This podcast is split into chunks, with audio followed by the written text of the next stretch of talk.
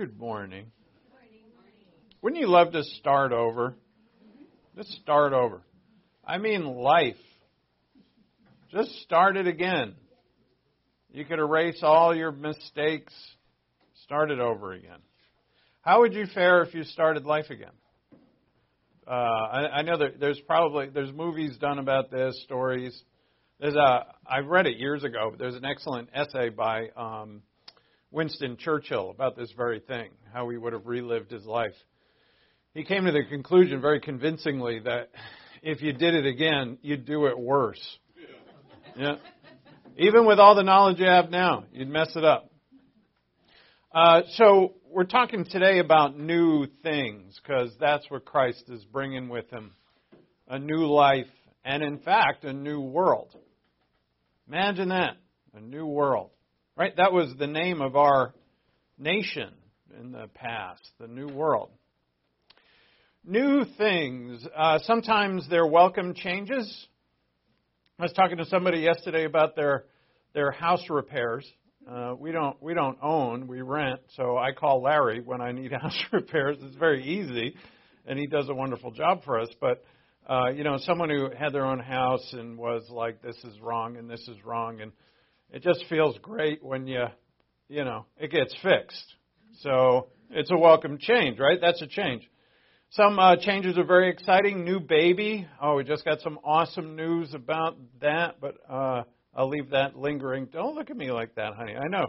I look at you. I'm like, am I going? To, should I say this? But uh, not us. Oh no. See, you never. No, that's impo- That would be an immaculate conception because some parts were taken out, and I won't tell you what. That's no one's business anyway. But that was an exciting change. But there's uh, uh, anyway, uh, new house, new clothes, new car, right? Oh, always awesome. Some things are not welcome. A new neighbor who's noisy, a new coworker, a new child. right? See what I did there? Uh, no, your child goes to prison like like mine. Um, she did. She got arrested. It was a new beginning. It actually turned out to be great in the long run, but I don't mean Maggie. Maggie's not in prison yet. Um, and then there's something new that's unwanted and fearful, like a new disease. Uh, we're all getting older. It's going to happen, right? So, and, and also we are, uh, sometimes the old ways are better than the new ways. That's always, that's true in many instances. Uh, new ways of doing things are not always better. But when it comes to the what the Lord has brought to this world, which is it's not a revamping or a remodeling. What the Lord brought was brand new. Is it better? In fact, you know, uh, is it good? Is it better? How much better? And, and these are all things that we have to answer for ourselves because we're always going to be tempted by the old world in the flesh. The flesh loves the old world. And we're going to be tempted by that. And so we've got to come to a decision because in, in the new ways that Christ has given us, it applies to every single aspect of our life friendships, marriage, self, time to self, work, busyness, raising kids, everything. Everything is new. And we're going to be tempted by the old. So would you love to start over? When you became born again and saved, you did. And you can discover what this new life is.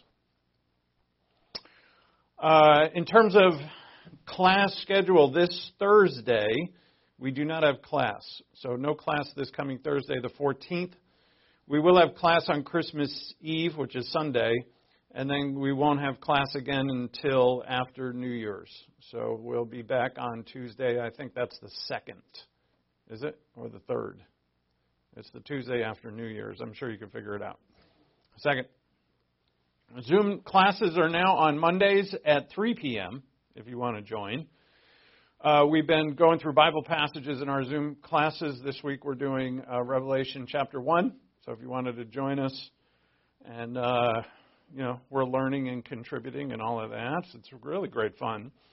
Uh, and there's another thing uh, that's come up, which is this is uh, stemmed from an assignment I had in in one of my classes, which is to uh, ha- go with someone through a book of the Bible, uh, kind of like a, a partnership, one on one.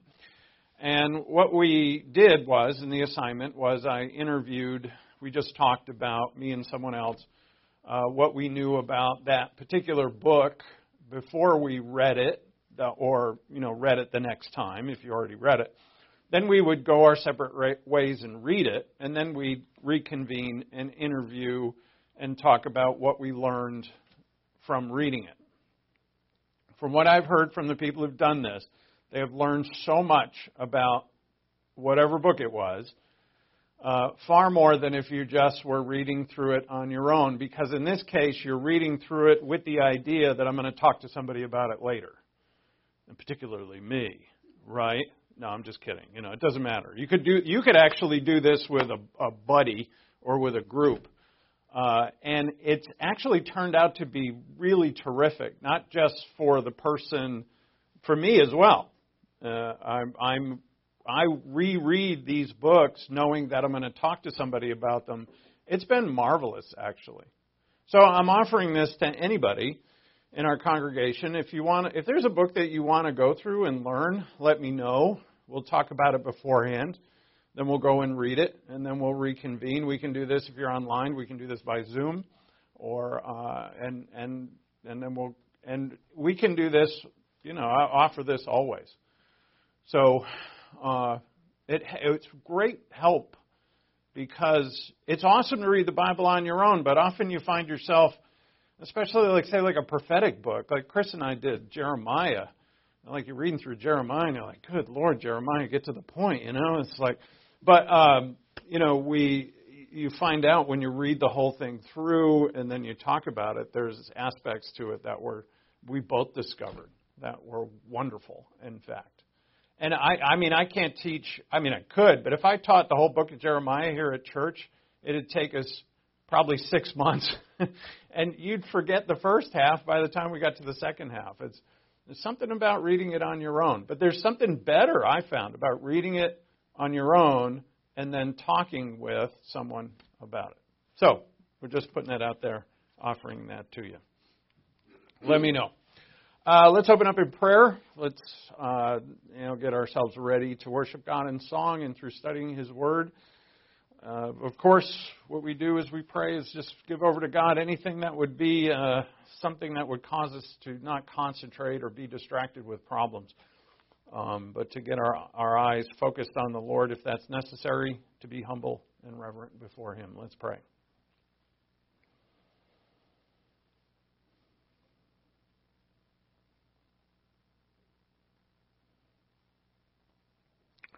Our Father in heaven, thank you for your word and thank you for uh, the new life that you have given us through Jesus Christ our Lord. You sent him into the world as a king he was rejected, but you did not leave us. You did not leave Israel. You did not leave us. Though we have rejected him, all of us have rejected you, born into this world in sin, and yet by your grace and mercy you have saved us. And you have saved us through the most miraculous way that no one could have ever imagined through Jesus Christ our Lord. So we ask, Father, that through your Spirit as we look at your word today, which is focusing directly on Him, that we would grow in grace and knowledge, and that we would learn your will and way so that we would all live in the wonderful and, and wonder of this new life that you've given us. We ask this in Christ's name. Amen. All rise, please.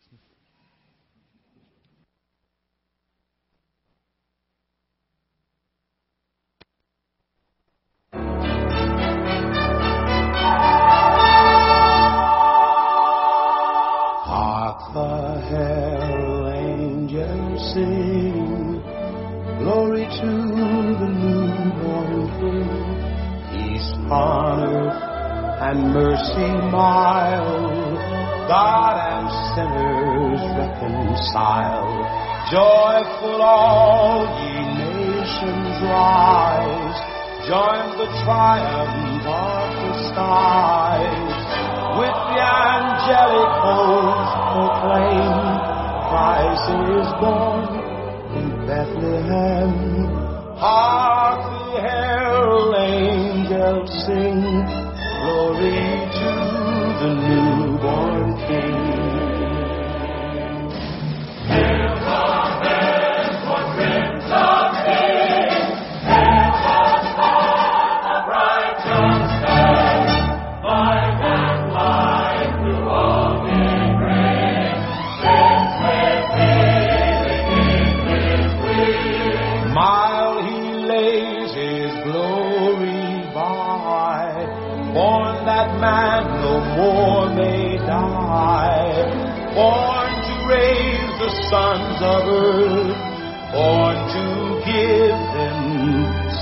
i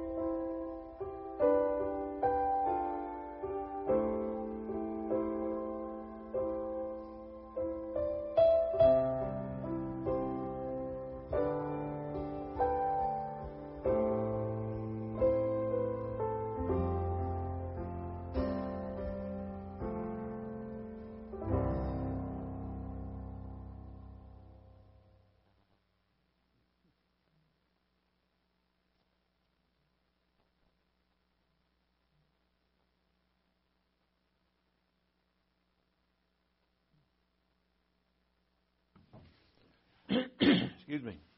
All right, we're going to start in Isaiah 42 this morning before we head back to Matthew 3.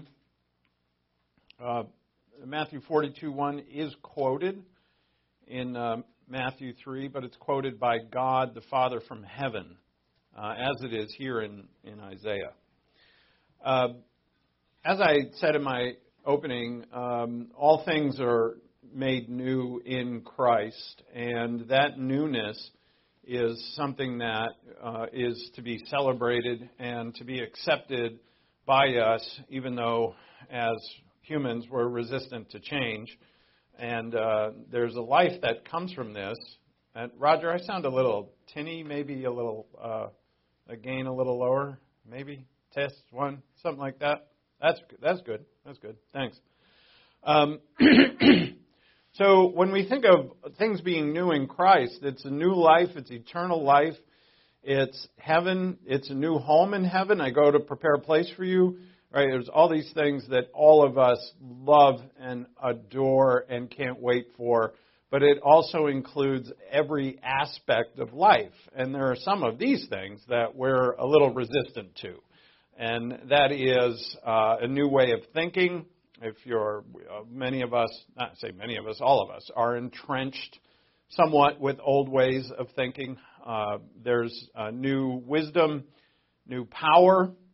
Uh, we are we're still infected by pride because of our fall, and so we are often uh, tempted and give into using our own kind of power instead of God's ways. We use our own way, and that's uh, of a human nature, what we call human power human good.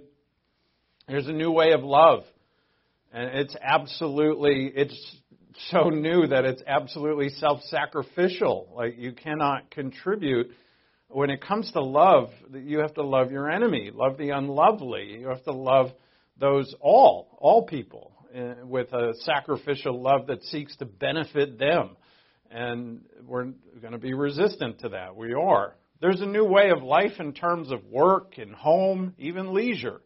What do I do with my free time? How do I spend it? Um, how do I work, even? That's new. There's a new way to everything. Marriage, parenting, being a child, if you're born again child, and obeying your parents, not going the way of the crowd or peer pressure, um, not fearing what most people fear, being a witness, a light to the world. On and on it goes. Every single aspect of our life is brand new.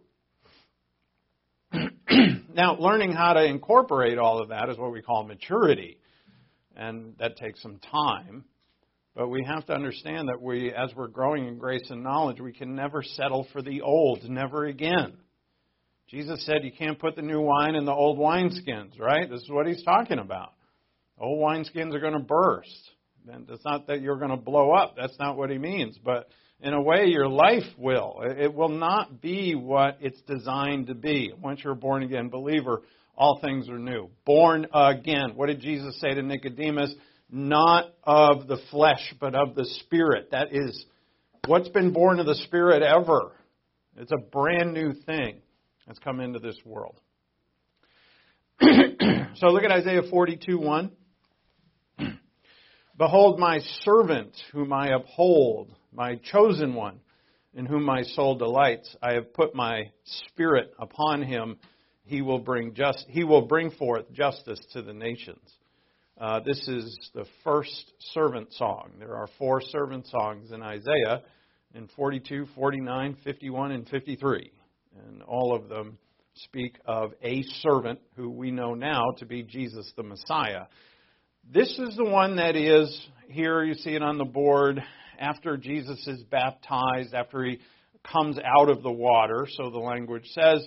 This is, we hear this from heaven. This is my beloved Son in whom I'm well pleased. From heaven is this declaration by the Father. That is the declaration he made 800 years ago through the prophet Isaiah. It's word for word the same.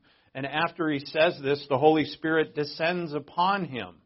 Just like you, we just read, I have put my Spirit upon him. And so, as God is, this is at the very start of Jesus' ministry now. And at the start, God is saying from heaven, this is who He is, And this is what he is. I'm pleased with him. Has God said this of any other human being? No.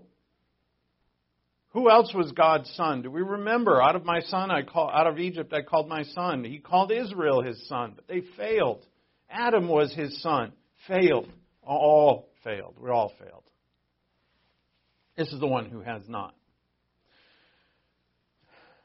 Now, continuing.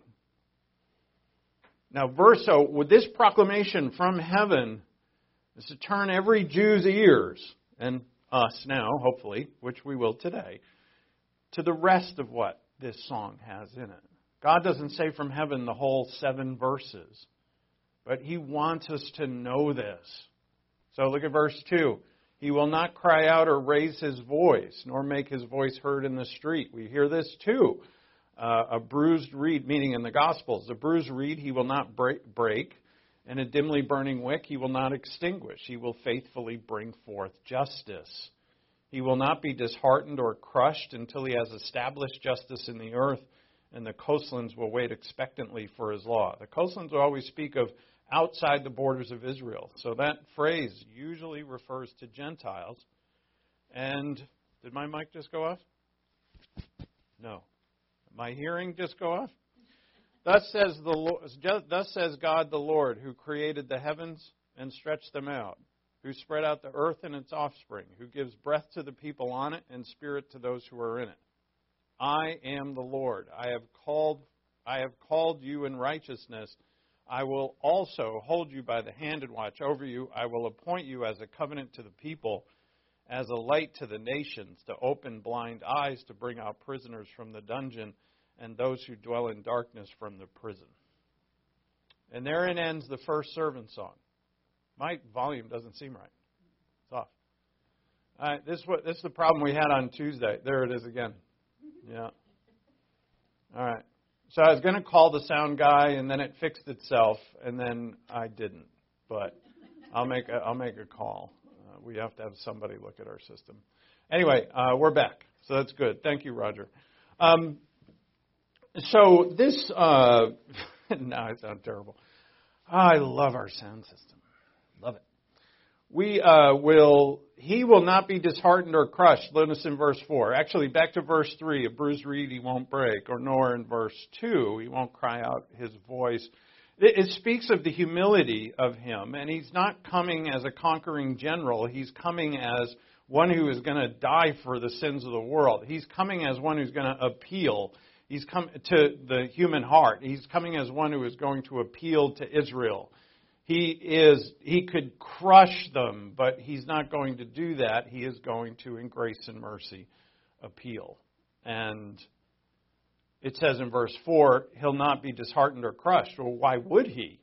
Well, we know. Uh, I mean, we know in the future, but we also see all in the prophets that he was not going to be accepted, that he was going to be rejected. Yet he himself is not disheartened It's a marvelous lesson in that because God has made it in this world that all things are not going to go your way. I'm sure you figured that out by now, but in, in your prayers, you are seeking for God to, why don't you fix this? You fixed it for them. I heard this great story of how you came through in a magnificent way for someone else, and because they prayed, and I have prayed, and why aren't you doing it for me? And this is something that all of us have to wrestle with and come to the right conclusion of. God has not made it so that for all believers, even those who love Him, are going to all get what they want. And there's a reason for that. And so here we see our Lord. Uh, now, as going on, we have this grand story of the Scripture that comes to a certain head here with this figure. Uh, when you're back in 800 BC or around seven something, when someone's reading this from Isaiah, they we don't they don't know that this is Jesus of Nazareth. They don't really know who this is. They know he's someone to come who's a Messiah. He's definitely seems like a king, and so who who is he? You know, uh, and you know uh, when you look at characters in the Old Testament who may have really done things well. One of the people that comes to mind is Daniel. Daniel, a captive who, when you read the book of Daniel, he doesn't do one thing wrong. It doesn't seem to. And, and, and you think, well, yeah, maybe if I'm a, a Jew around, say, 500 BC, and I know there's prophecy of Isaiah, maybe Daniel's the one. Maybe he's the Messiah. But it turns out he's not. And we wait. And they waited. They waited and waited. And then he came. And what a way to announce him. I'm going to put some guy who looks like a crackpot in some funky clothes out in the wilderness, dunking people in water in a manner that is not has never been before. By the way, it's not a it's not the same as the Jewish ritual cleansings. It's different, and he's proclaiming this passage. Well, not not this one, but Isaiah 40. We'll see that in a second. So, is this the one? Now, we in the future, we look back, we say, certainly. But remember now, even though we are saved and know Him, those same questions are going to come up in your heart. Maybe not so much that is Jesus the Messiah, although I have, in my Christian journey, have at times paused and said, is this for real? But, meaning the whole Christianity. those were profitable times for me, by the way. I know I've talked to people about this, and some have said they've never had that, and I was like, "Well, you are blessed because." But for me, you know, there were times where doubting had actually made me stronger. However, we are faced with questions that have hard answers. They're individual to you. They go on in your heart. Maybe you can't even communicate them, but everybody has them. I know. I'm not talking about doubting Scripture or doubting God. I'm talking about stuff in your life that you want God to do or stuff in your life that you wish God would stop doing or whatever. And, and you're trying to figure out what is this about? And it doesn't look right. But you've got to remember, there's a lot of stuff that God does that just on the surface to a human mind doesn't look right. And for our whole story here, about how God makes. So we're talking here today about new, the new life, new beginnings, and how God made us new and gave us this new life. Isn't exactly what you know a, a human mind writing a story or a Hollywood movie would put it. You know, for something, for someone to be made brand new, they uh, they die right and are remade which we know that this happens, but we didn't die. When you believed in Christ, you didn't change at all in appearance, but something magnificent happened to you, and that is what is called a baptism. And so, the grand story of the Scripture we have creation, the fall, failure, the flood, more failure, Abraham, he fails, slavery, Israel, the law at Sinai, more failure. Kingship, kingship comes, monarchy comes, and at times prosperity in the promised land. But then there's more failure. Then there's captivity. And then for 400 years there's silence, radio silence from heaven. And then the King of Kings arrives. Out of nowhere. Born in Bethlehem. Not a huge fanfare. Out of Nazareth? Where in the heck is Nazareth? Now, at the time, people thought Nazareth, Nazareth, Nazareth was a out of the way backwater place. What the prophets don't even come from Galilee. You're telling me that the Son of God has come from Galilee. And it's just like God does things, isn't it? And in this, we are tested in our faith all of us. As in Christianity, I'm convinced of this. There's not enough wonder in the hearts of believers concerning what has been done. There's not enough. Not enough of just a plain old wow. Isn't this amazing? And I mean day in and day out. Now you can't you can't make yourself amazed. Right? You're, you can't do that. You have to be amazed. It's always something that you receive. And I, I think because of whatever, our world, our busyness, our occupation with ourselves, our occupation with our stuff and our materials and our things and our lives and the people and on and on and on, and the news even. And the fact that God has, through all of history, brought about a king who would be born as he was, brought into the world as he was, and then after he had done what he had done for us, by dying for us, by paying for all of our sins, he would ascend into heaven on the clouds and enter into heaven to occupy an empty throne that was waiting for him. And then that God would say, This, commit, this dominion and kingdom, which is brand new, is yours Son of Man, forever. And those who you bring into that kingdom are yours forever. They are your servants. That's Daniel 7 I'm mentioning. It's really the height of the Old Testament prophecy and revelation of the kingdom of heaven. In Daniel 7, 12, 13, 11 through 14.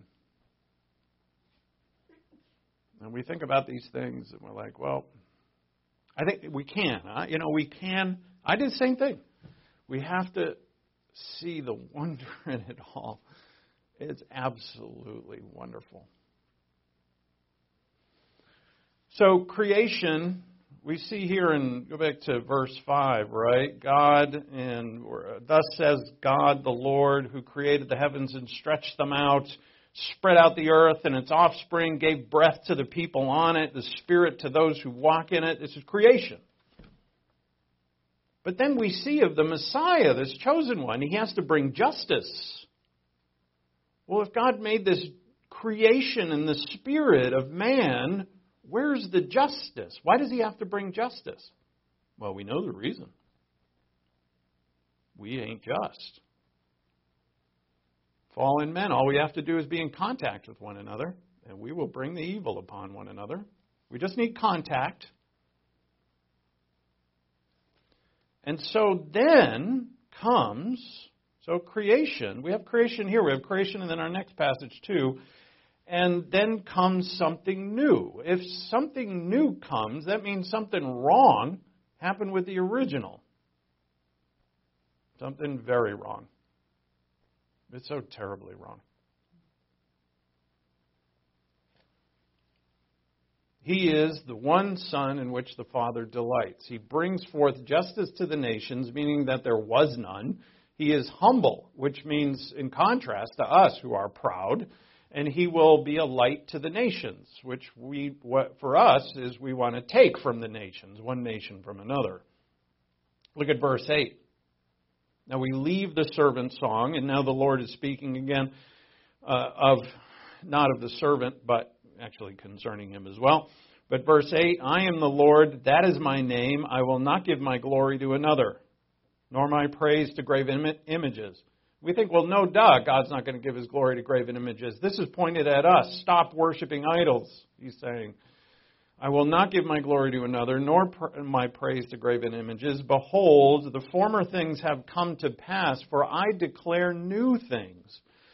Behold, they spring forth, and I proclaim them to you. Sing to the Lord a new song. Sing his praise from the end of the earth. You who go down to the sea and all that is in it, your, you islands. And again, speaking here of outside the boundaries of Israel, of Gentiles and those who dwell on those islands sing a new song, sing praises. Why? Because I'm bringing something brand new. I created, but we need something new. It's not a remodel job, it is a complete destruction of the old and a making of the new. As he said, he leads the prisoners out of the dungeon. A dungeon that we created for ourselves. Um, yeah, a, a, dungeon that we created for ourselves, meaning that um, what, how did we create it? We created it out of our sin. Our own sin has created the dungeon that we have put ourselves in. But when he frees the captives, he doesn't lead us back to Eden. That's not where we're going, is it? Right? He doesn't come and save us and say, All right, I remade the garden. Don't mess it up this time. Behave yourselves. I'm going to still leave that tree of the knowledge of good and evil there. Right? I'll be like, okay, let's build a wall around it. Let's, you know, let's get together and build a fence, build a wall. There's probably an illegal alien joke in there somewhere, but I'm not going to take it. But no, he's not leading us there. In fact, there is a tree where he's leading us, isn't it? You know of this tree. It's in the book of Revelation, this tree of life that grows from both sides. It's, it's, seemingly in the imagery, it looks like it actually roots, its roots come up from both sides of a stream, and then this tree of life grows above this stream, and the stream flows from the throne of the Messiah, the King. And that throne he ascended to in Daniel 7. This has all been headed through all history, and here we are in, the, in whatever age we're in. And we're a part of it. So he's not bringing us back to Eden. He brings us somewhere new, a new kingdom, as he says here, with a new song.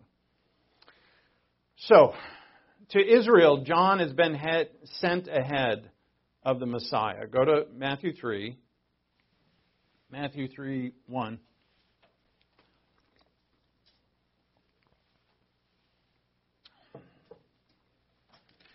John has been sent ahead, is prophesied actually as well in Malachi, that John would be something of an Elijah figure. There's some controversy around that, but they ask him point blank, Are you Elijah? And John says, No, I'm not. So I think that settles the question for me. But um, he definitely is an Elijah type. I'm, I'm not sure of the whole, the real solution there, but what we do know is that John has been sent ahead of the Lord Jesus Christ to herald, and it's a voice. What he says, the passage says, a voice crying in the wilderness, which I love that because it's not John crying in the wilderness. The person with the voice, the person doesn't matter. What matters is the message, and the message is that the Old Testament literal mediatorial kingdom has come because the king is here. And so, but he's near. So the, the word used here in the Greek, uh, we'll see it here, right? Uh, look at Matthew 3 1. Now in those days, John the Baptist came preaching in the wilderness. It's really heralding in the wilderness. He's not so much a preacher as he is a herald. Slight difference.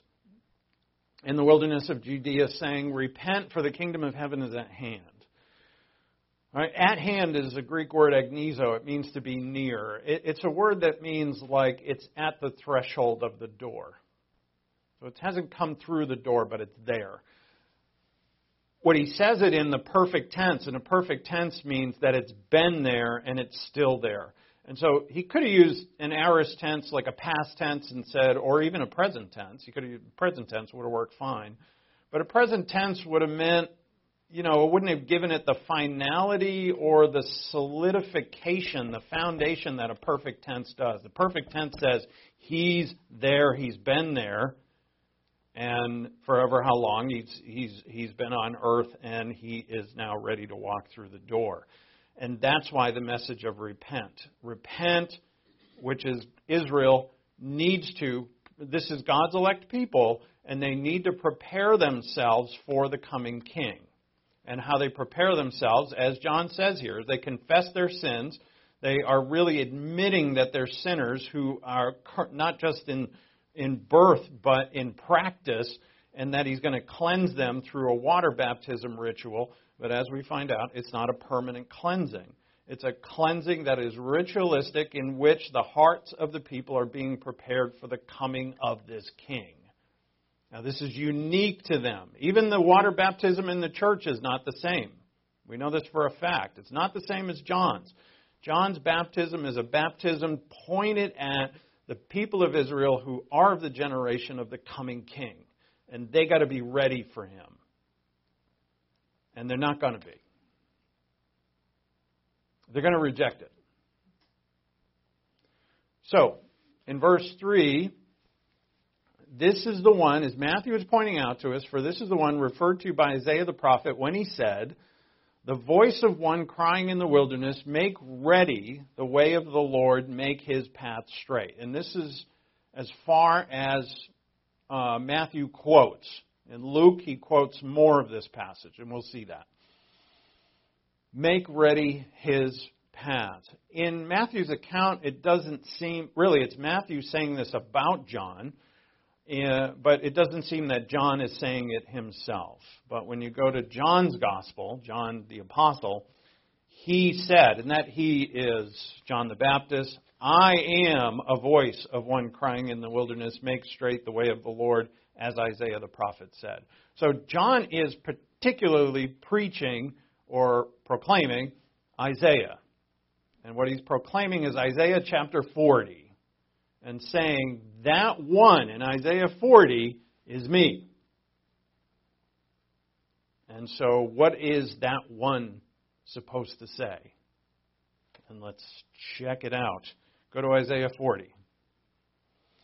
It's in Isaiah 40 that the transition in the in the sorry the gospel, the book of Isaiah goes from God is going to judge his people to God is going to heal his people. And it's right here. There's a big dividing line between 39 and 40 in the book of Isaiah. 39 is the failure of Hezekiah, the failure of the king, and the proclamation that Babylon is going to destroy the place and take everything. And then in verse chapter 40 verse 1 it says this, "Comfort, O comfort my people," says your God.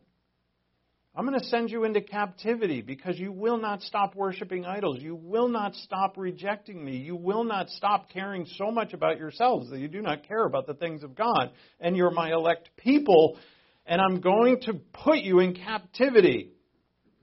Jeez, God. And then he says what? The very next line Comfort, oh, comfort my people, says your God. Speak kindly to Jerusalem what? you just told me you're going to throw me in prison in Babylon. Speak kindly to Jerusalem. Call out to her that her warfare is ended, that her iniquity has been removed, that she has received of the Lord's hand double for all her sins, meaning that the judgment upon you and discipline is complete. They haven't even gone into captivity yet. So, therefore, this must be speaking of the future, and it is. And here comes this future in verse 3. Here's John's proclamation.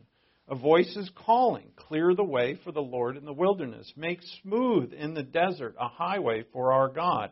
Let every valley be lifted up, and every mountain and mountain and hill made low, and let the rough ground become a plain, and the rugged terrain a broad valley. Then the glory of the Lord will be revealed, in all flesh, notice all flesh will see it together for the mouth of the Lord has spoken. And that, to verse 5, is what Luke quotes as John's proclamation. So, really, John is saying, Matthew doesn't include it all, but John is saying from verses 3 to 5. At, at the least, he's probably, I would say, he's, he's proclaiming the whole thing, but at, at least we know he's going all the way to verse 5. And in verse 4 and 5. First, here's the voice calling, but what is he calling? First, he says, make smooth. That's pointed at you, at the listener, or at Israel at the time. Make a path for him in the highway, uh, in the desert, a highway in the desert. So, in other words, prepare a way for him to come to you, and that's something that you do. But then he says, let every valley be lifted up and every mountain be made low. Good luck trying to do that. I mean, only God can do that. And what does that mean? As we continue, look at verse 6. The voice says, Call out. And he says, What shall I call out? All flesh is grass, and all its loveliness is like the flower of the field. The grass withers, the flower fades when the breath of the Lord blows upon it. Surely the people are grass, the grass withers, the flower fades, but the word of our God stands forever. So, you know that what what are we? And that's implied here. The flesh is what? Grass. That's it. So again, we see the implied creation again. He doesn't speak of creation, but the mountains and the valleys are already there, right? So this again, there's creation in mind, but in this case, there's something that God does to the creation which looks like a huge landscaping project. Mowing down, plowing down mountains and lifting up or filling up valleys. And to make everything smooth. In the midst of this earth, where all this great landscaping has to take place, is God's opinion of man. And what have we become? Grass that withers and fades. The implication, again, is that something has gone wrong. Why does God have to plow his creation? Why does God have to flatten out mountains and fill up valleys? Why is man grass who withers? And withers means death. What in the world happened? But we can say, well, wait a minute. I, I mean, I don't feel like I'm dying. Well, don't don't look at me. At times I do. As after post late fifties, that's when it all begins, right? Uh, anyway, but uh, I get new pains all the time. But you know, when I if I was probably at my best shape of my life was around 25, 26 years old, I could just hop on the road, run 10 miles, no problem, no pains, just go. Loved it. Well, yeah. Say, I'm in the I'm in the flower of my youth, man. Come on, and I, I good looking too. I've seen old pictures. I look at old pictures. I'm like, wow, I was better looking than I thought I was. That's because I'm looking at new pictures, and everything's relative. And I'm like, wow, what a good-looking young man you were. What did you do to yourself? What did you eat? Is what I want to know. And what?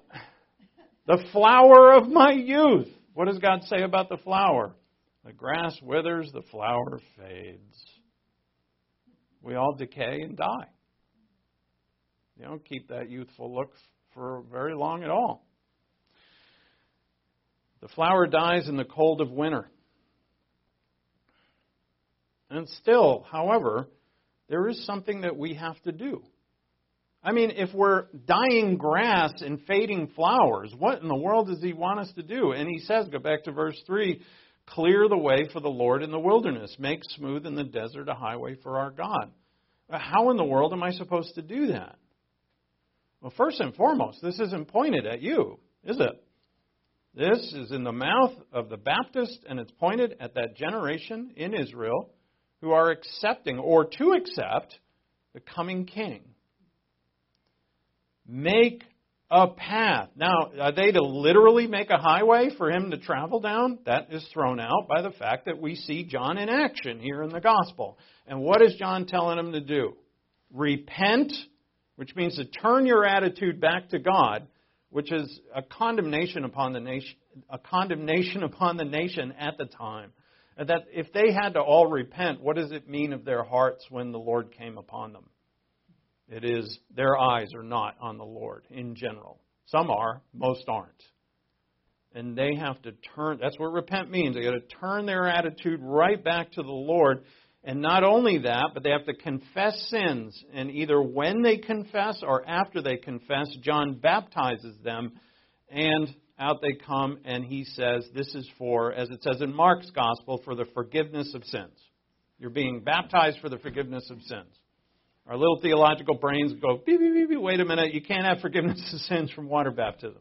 But this is a cleansing in a very Old Testament style in which this forgiveness is a forgiveness of the discipline to come upon you, the, the consequences of your sin by grace of God are being removed by your ritual cleansing.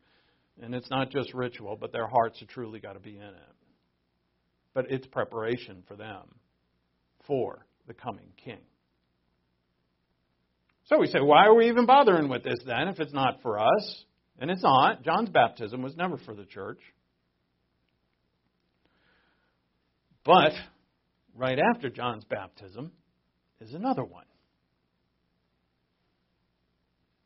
So, John's baptism, to make clear now, there's a lot of confusion on water baptism. John's baptism is for Israel's readiness for her king, of which they do not do. They're not ready.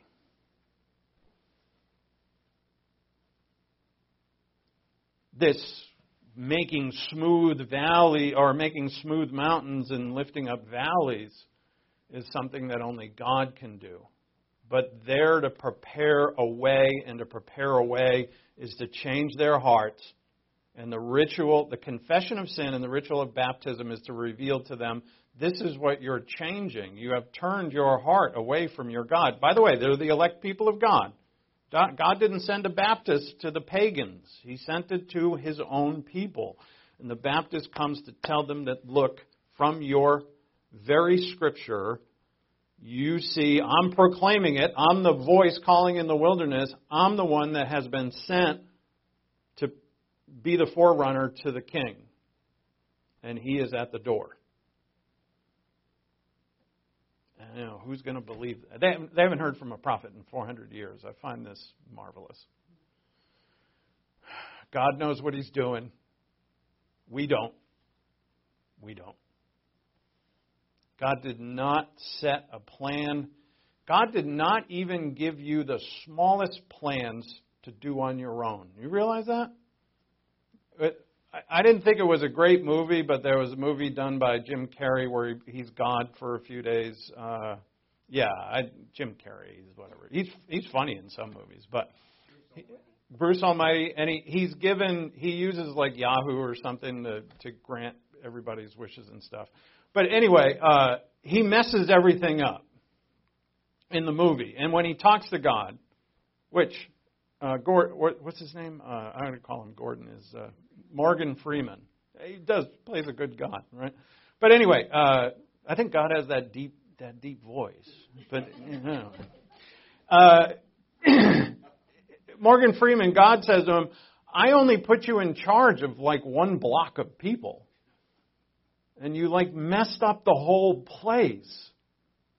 Imagine what aspect of your life has God said, you know what, I'm going to give this to you. Here's your little project? Not one. Not a one. He wouldn't love us if he did that. And that's why all things new has to apply to all things. And you and I got to we've got to mature in this. And as we go along, we find out, and it's the word for repent applies to us. Re- repentance is used for the unbeliever, it's used for the Jewish unbeliever, it's used for the Gentile unbeliever, and it's used for all believers multiple times. And because of the, what the word means, it means to turn your attitude back to God. And we have to do that time and time and time again. Clear the way and make it smooth. So the people with faith, now we're transition here now to, to us in the church. Because someone's coming, John says. The one who's coming, he's greater than I. I'm not worthy to untie a thong of his sandal, which is a idiom in the Old Testament to say that I, he is towers above me. And he, I baptize you with water, but he, and it's a clear contrast. The Greek has it, uses that alla but. Not alla's but. alla is the Greek word. But, and it's strong, it's emphatic, and when you see it, you know that there's a change in thought. And the change in thought means that He's going to baptize you with something else. And then we'll say, well, we, and, and here, look, here He is. Because when we're baptized, we become part. Israel could have had this. This, there's no other way to interpret it because it's a literal kingdom that is proclaimed in the Old Testament. I said this this week that Jesus says the same thing repent, for the kingdom of God is near. He says the exact word for word what John does. In Matthew 4, it's the beginning of his ministry. Repent, Jesus says, for the kingdom of God is upon you. And uh, neither John nor Jesus explain their uh, definition of kingdom. They, they just say to Jews, the kingdom of heaven is here. And by not defining it, they expect every Jew to understand what they're talking about. Which means, clearly, that it's the Old Testament kingdom that had been promised through the prophets. And that was to be on earth, literally, and that this was offered to Israel. And doesn't it show us that, you know, as some believe that there's no judgment, I mean, how could a loving God judge his creation? So there's no judgment, right? There's no there's no people who are going to miss out on eternity with God. There are no people. I mean, God and the answer to that is no. That's a that's a very liberal way of interpreting the Bible, but it's false.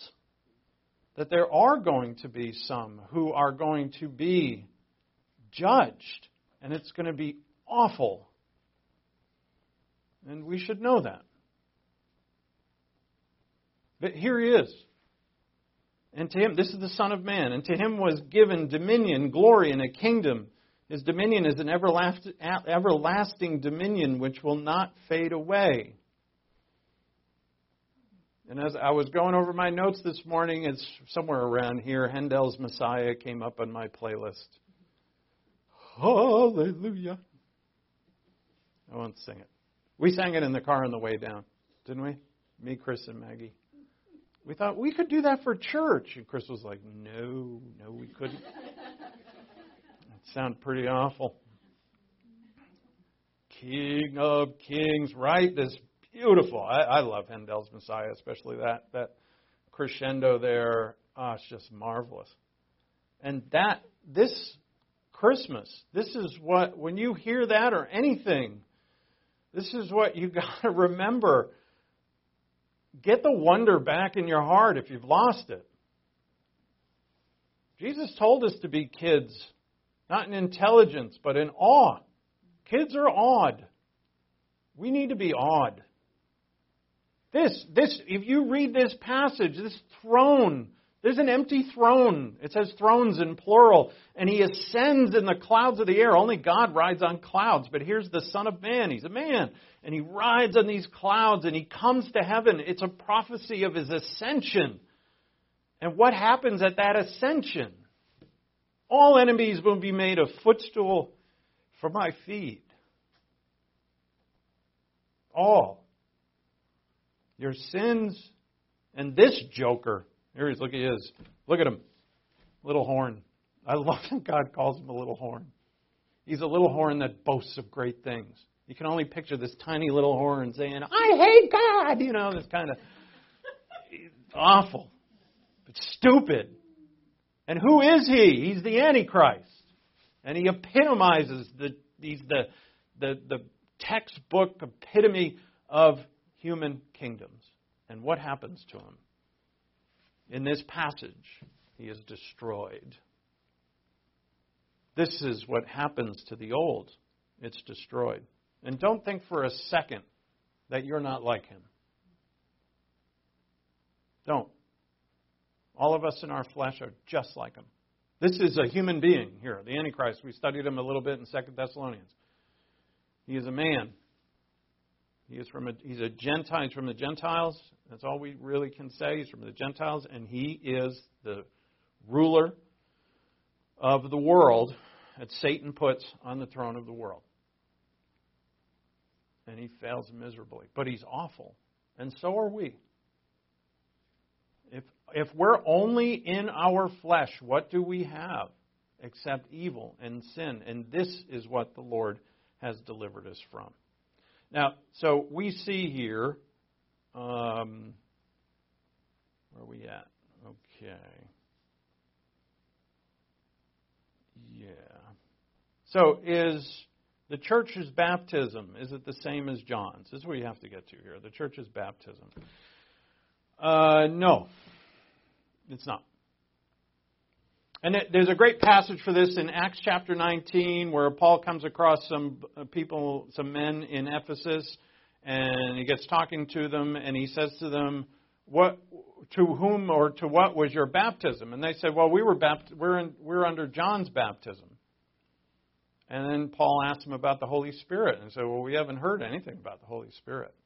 But the key to that passage, but then they, Paul puts his hands on them uh, and they receive the Holy Spirit, but then he baptizes them again in the name of Jesus. Now, I'm all for water baptism. I'm not anti water baptism. I don't require it, right? and definitely not needed for salvation. We should all know that. Most know that. But when it's done in the church, it's not John's. It's made clear in the scripture. And uh, and but even that that water baptism, not for salvation. I mean, people have their ideas of what it's for. And I'm like, well, those sound like good ideas, but to which in the scripture, what scripture are you pointing to to get that idea? And it's it's not there. It's a it's a mysterious kind of thing for sure. Not anything I'm going to tackle at uh, five minutes to go in my lesson, that's for sure. But what happens here? Go back to Matthew 3. And we do summarize in five minutes something that I'm going to talk about all week, which is the baptism of the Spirit. This week we're going to look at the baptism of our Lord, the water baptism of our Lord, and the baptism of the Spirit. And John's baptism is a new thing, in fact. It's very new. It looks a little bit like Old Testament washings, but it's not. And so it's new, but in fact, it's not new enough. It's not new enough. I, I, I, find, I wonder if God is doing something here. I can't say it's just conjecture in my own mind, but it's a you know Israel had a, a number of water cleansing rituals under the, the Levitical priests had to go through. There's the laver and all of that, and there's plenty of them, even for people who got uh, unclean by touching a dead body or, or on eating unholy food or whatever. There were cleansing rituals, the red heifer thing and all of that. There, and this that was water, and this baptism of John is water, and the baptism of the church is water. And then, what John says, which Jesus repeats in Acts 1, pretty much word for word, he says, John baptized you with water, and I baptize you with the Holy Spirit. And who is the Holy Spirit? This is God Himself. God, as I said, John's baptism is new. It's just not new enough. There's mountains and valleys. We don't have time for that. There's the landscaping. Don't have time for that. God makes a new person. Brand new. Yes. A Jew cleansed in the Jordan will feel a bit new, especially if you haven't confessed your sins and you've been cheating people out of money, which is what John particularly speaks about. In, in Luke's account, he says, Stop defrauding people, stop collecting too much taxes, stop stealing from people, stop being ungracious, and confess it. And if you confess that and you get baptized by John, you'd feel like a new man. I bet you would. But are you new enough? Nope. Not for this when you believed in Jesus Christ as your Savior, you were baptized by God the Holy Spirit. And baptism is a word that means to be immersed. That's why uh, there's a lot of the Baptists. The Baptists go nuts on each other over, well, you only sprinkled or you only poured and you weren't immersed. And they go all into the, how much water and all of that. I'm, I'm particularly lucky because I was born Catholic, so I've had the sprinkle. And when I first became born and saved, I went to a Baptist church. Was my first church, and they had a tank behind the pulpit, and I was dunked. So I've had both. So I'm good. You know, you're on, you're on your own. You get you get up there to heaven, and he's going to be like, "Well, were you sprinkled?" You'd be like, "I wasn't even baptized." Be like, "Purgatory, take him down, take him down." I have no idea. It's all quite silly, actually because you're made a new creature. So look at Matthew 3:11, "As for me, I baptize you with water for repentance, but he who is coming after me is mightier than I. I'm not fit to remove his sandals, that's for sure. And he will baptize you with the Holy Spirit and fire." Now we'll see what we're going to explore what fire means. It's judgment, there is going to be a, a, baptism of fire at the second coming of Christ. They're going to be judged in the wilderness. That's another wilderness thing. And it could be that. There's some who think that this fire really refers to the purification of the believer because fire purifies, and there's it could be that. Uh, I like that theory, but again, it's a theory. Baptism, he'll baptize you. What we want to focus on is with fire. Galatians 3:27 For all of you who are baptized into Christ have clothed yourself with Christ. That's permanent. That's a new brand new human being. All things new. So when God said, I'm going to plow those mountains down in Isaiah 40, He plowed your mountain down. He really did. I know you mountains speak of pride, by the way. Mountains are like rulers and pride, and I know you still have it. Don't lie to yourself. You have it. But in real, what God has done to you at salvation, He has destroyed it. You're not going to have it after you die, and you have all the power within you right now to overcome it. If you desire to, you can truly become a humble person. Uh, 1 Corinthians 12 12. Though they are many and are one, speaking of the body of Christ, so also is Christ, meaning many members are one body, so also is Christ, meaning one body. For by one Spirit we were all baptized into one body. Baptized. It means to be immersed. So, but it, so immersed came to mean identification. This word, as the as the word progressed in the Greek language, it went from immersion. It's seen in uh, soldiers who went into battle. They would dip the tip of their swords in blood, and that was called a baptismos. You just baptized it, and that was to get you know your your your spear was ready to get more blood on it, the blood of the enemy. And that became now your your spear became identified with a, being a killing machine, right? So immersion came to mean identification, and you can use both words here. You are in Christ, into that body. That's an immersion, and you ain't ever coming out again. And you're also for eternity identified with Him. You're a son or a daughter of God, like He is the Son of God and you are identified with him forever. This is my son, God said from heaven. What does he say of you? This is my son, my daughter. And with that comes in whom I'm well pleased. Right? And well pleased means for us, because we can please God, is that our whole lives are now new. And in our on our Sunday afternoon with our family, in our marriages, as parents, as workers, in our retirement, in our everyday activities, and running errands, the mundane things in the supermarket, wherever and whatever you do in your prayer lives, God has given you a new life to live. And there's an aspect of Christ that we find in the truth of the Scripture that applies to every single one of those situations, and you and I can live them because we're baptized. A new kingdom has come. As we know, Israel rejected the kingdom. Was the kingdom taken off the table forever? Heck no. Just postponed.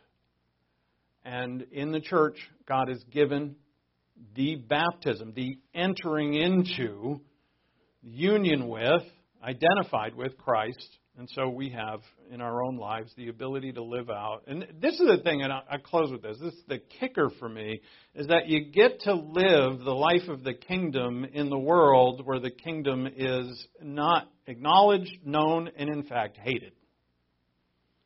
And you get to live it out here in your heart in your speaking, in your thinking, in your expression, a light unto the world in, a in the place that it's not here. Only God could make up a story like this. In heaven, this is going to be easy to do. It's here, and here it becomes a challenge. And in fact, it should become exciting and fun, is what you know is, is what the Scripture tells us. I, I know you can't keep exciting and fun in your head all the time. I understand that. But this is the new life 2 Corinthians 5 7. If anyone is in Christ, he's a new creature. What's passed away? Old things and new things have come. So you want a new beginning? You have it.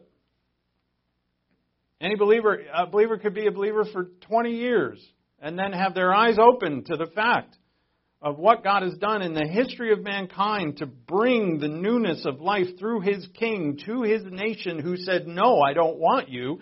And yet he gave it to a people who were not his own, Gentiles, in an age where Gentile and Jew doesn't even matter, and that he has blessed upon them the Holy Spirit and the Word and all that goes with that. Eternal life in the same old bodies and in the same old life. Same old earth, the cursed earth, and we get to live a new life. New life given.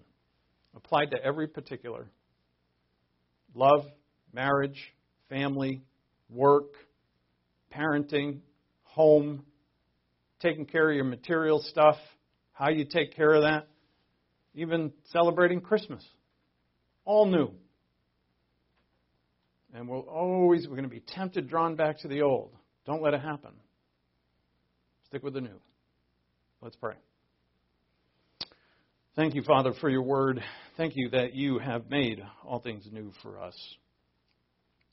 And a wonderful plan you have given us. Through the baptism of God the Holy Spirit, you have entered us into union with your Son. And you did so. You gave us not just life, but you gave us work to do and a ministry and a spiritual gift of which to work through this life and serve you in a world that doesn't acknowledge you. What an exciting thing to do, Father. We thank you fully and thoroughly.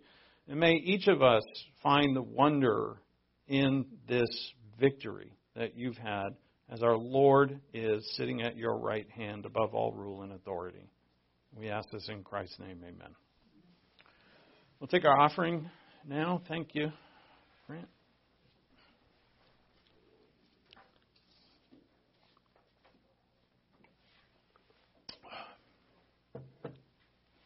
Uh, so don't forget, there's no class on Thursday for the big crowd that shows up on Thursday night. Make sure you don't come.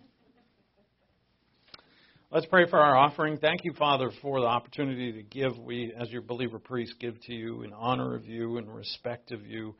Uh, we ask, Father, that you use these finances to your glory. Uh, we thank you for them. And it's in Christ's name we pray. Amen.